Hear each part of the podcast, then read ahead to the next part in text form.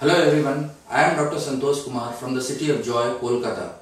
We at Poorva International Orthopedic Foundation are committed to bring the best in orthopedic surgery from all over the world over here, right, right here in Kolkata and that too at the most affordable prices so that our, our effort reaches all those who need it irrespective of uh, their affordability.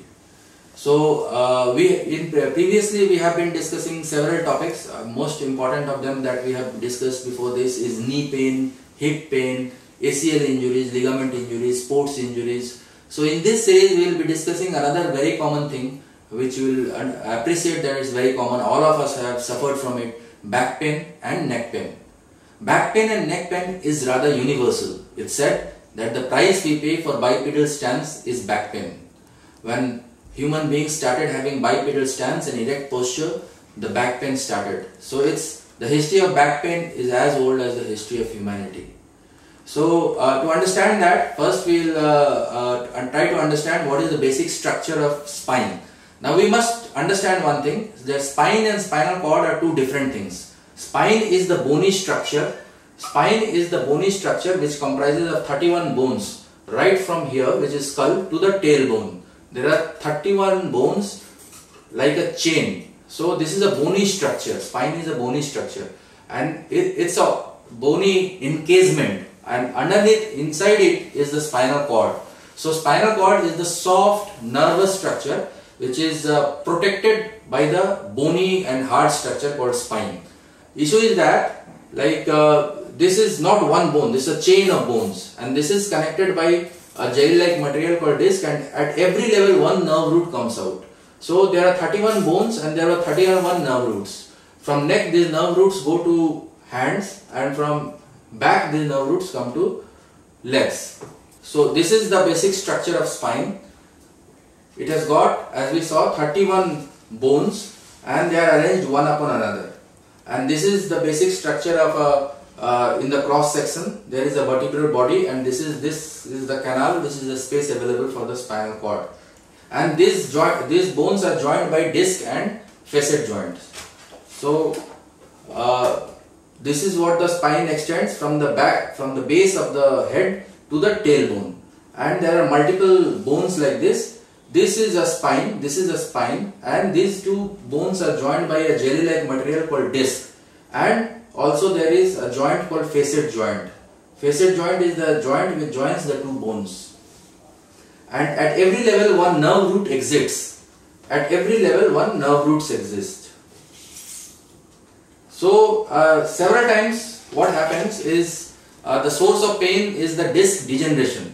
So what disc degeneration means is that this is the two spine and in between that there is a gel-like material called disc and this degenerates and a portion of it bulges and balloons out and it comes here and compresses the nerve root.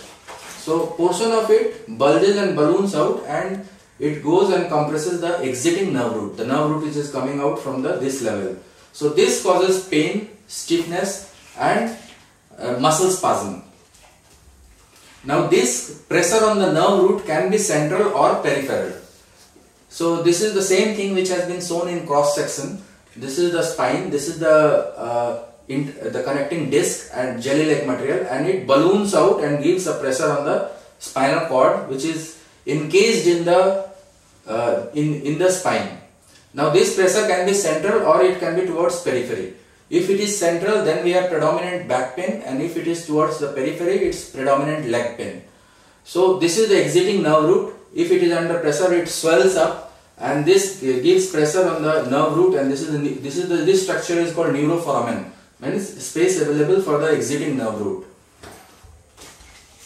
So this is how it compresses. This disc bulges out and compresses the nerve root. This is how it compresses. And this compression on the nerve root causes swelling of the nerve root. And see everywhere this is surrounded by a bonish canal bonish structure. So once it swells up it causes again secondary compression. So that's that is the reason why uh, this compression is a vicious cycle means this compression persists and causes pain.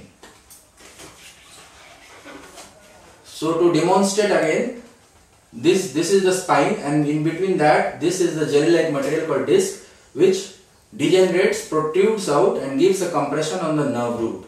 So this causes pain. Now along with this compression, which is the disc compression, there is another structure which we initially saw which is known as the facet joint. Now what is facet joint? This is the bony joint between two vertebrae. The two, this is the upper vertebra and this is the lower vertebra. So this is the joint between the two vertebra which is known as facet joints. If there is a disc uh, degeneration for very long time, then arthritis develops in this and this is known as facet joint arthritis. So this arthritis leads to formation of osteophytes and it again compresses the nerve, nerve root. So this facet joint arthritis again compresses the nerve root. So this is a secondary compression which arises from a long standing disc prolapse.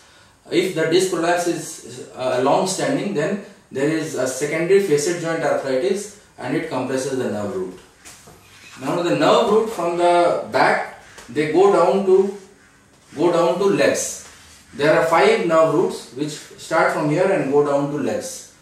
Both sides, it's a both sides. So any compression on the nerve roots, the pain is referred to the thighs and legs. This is known as referred pain or radiculopathy. So the pain will be in thigh and leg, but the source of pain is in back from the spine. As we saw that there is disc prolapse and it compresses the nerve root. So this is the disc which is from the front, it bulges out and compresses the spinal cord and the nerve root. Now if this compression is long standing then there is posterior structure which is a structure from behind which is known as ligamentum flavum. This is a ligamentum flavum. This also compresses the nerve root. So this there is a compression from front and from behind. This is known as spinal canal stenosis. Once there is a compression from front and behind, this is known as spinal canal stenosis. Now once uh, people come with these problems which can be back pain or there can be leg pain. When the disc prolapse is central, it leads to back pain. When the disc prolapse is uh, slightly peripheral, then it leads to leg pain because it's a referred pain. The nerve roots which exit from the uh, spine, from the lower back, they descend down to legs. So we get a pain in legs.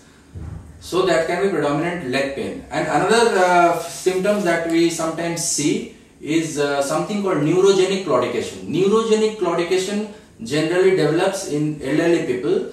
In that uh, there is a compression on the spinal cord as we saw there is a compression on the spinal cord both from front as well as behind. So there is a compression from front which is from the disc and behind also there is a compression which is from the hypertrophied ligamentum flavum and sidewise also there is a compression which is from the arthritic facet joint. So there is a circumferential compression on the spinal cord and the nerve root.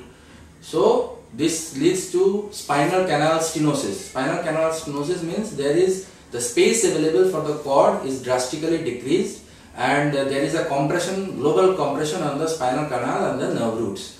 Now this phenomenon is known as spinal canal stenosis and uh, this presents as a leg pain after a fixed, when a person walks for a fixed distance then the pain starts and when the person takes a rest, again the pain goes away. And again if he starts walking, then after a same fixed distance, which is known as claudication distance, the pain restarts. And again when he takes rest, the pain goes off. So this is known as neurogenic claudication.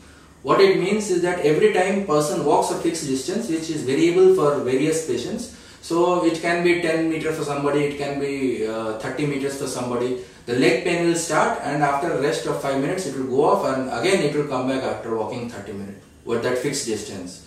So this is known as uh, spinal canal stenosis.